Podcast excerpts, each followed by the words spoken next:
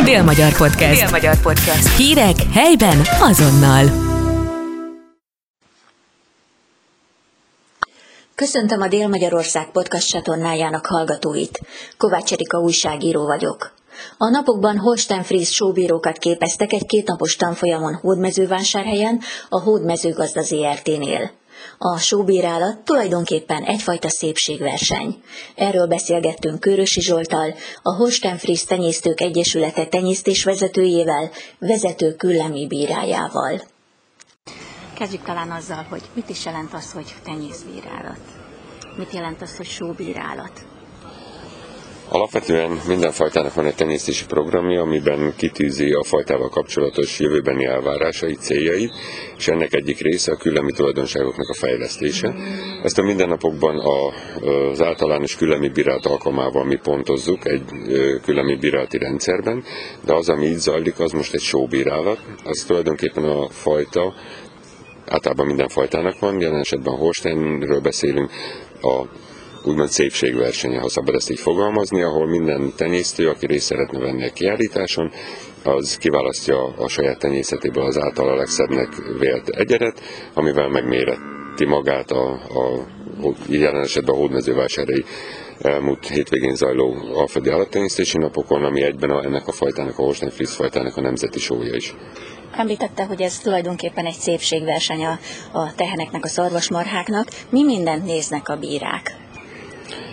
Az összes olyan tulajdonságot, amit a normál hétköznapi bírálat alkalmával, ez 21 úgynevezett lineáris tulajdonság, plusz még egyéb járulékos tulajdonságokat is, amiket nem pontozunk, hanem hozzátartozik az állatnak a szépségéhez.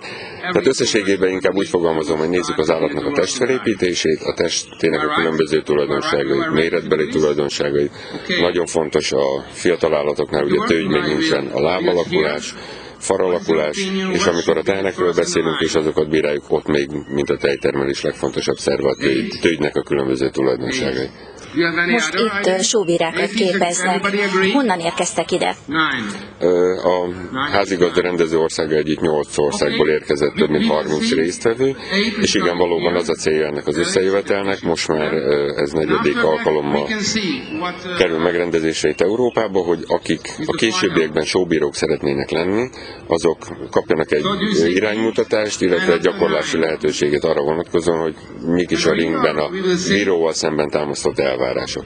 Az Európai Konfederációnak van egy nagyon komoly vizsgáztatási rendszere, ami alapján a, a már úgymond tanult bírókat vizsgáztatja két évente, és két sikeres vizsga után lehet felkerülni az Európai Szövetségnek, Konfederációnak a bírói listájára.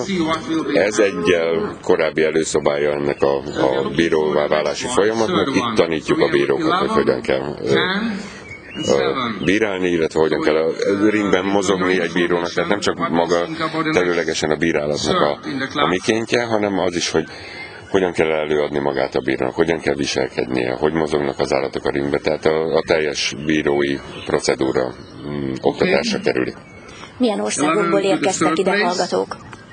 Zömébesz közép-kelet-európai országokat megcélzó rendezvény, de egészen messziről Lettországból, Lengyelországból, Csehországból, Szlovákiából, Szlovéniából, Horvátországból, illetve Romániából érkeztek.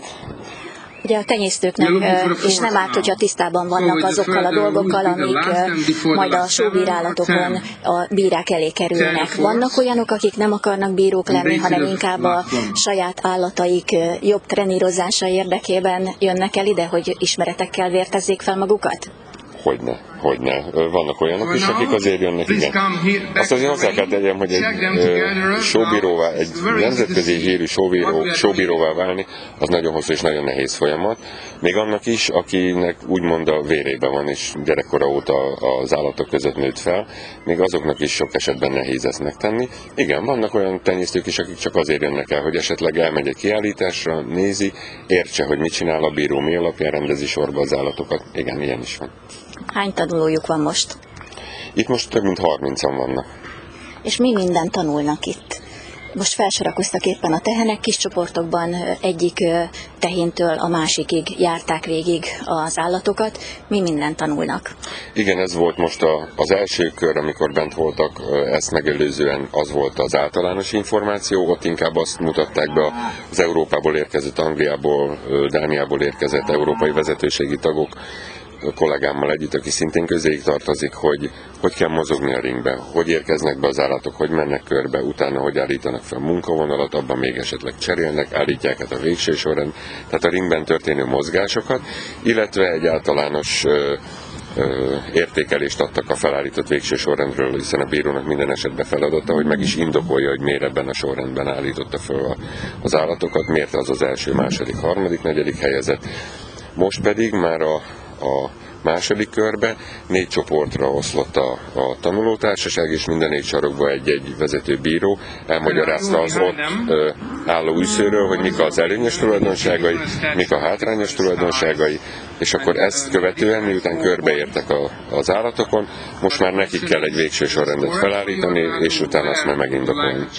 Lesz vizsga is a képzés végén? Nem, ez nem abszolút nem vizsgára menő dolog, az a, ahogy említettem, a magasabb szintű képzésben zajlik, de egy elismerő oklevelet fognak kapni róla, hogy ők ezt a tanfolyamot úgymond elvégezték. Köszönöm szépen. Én Dél-Magyar Podcast. Dél-Magyar Podcast. Hírek helyben azonnal.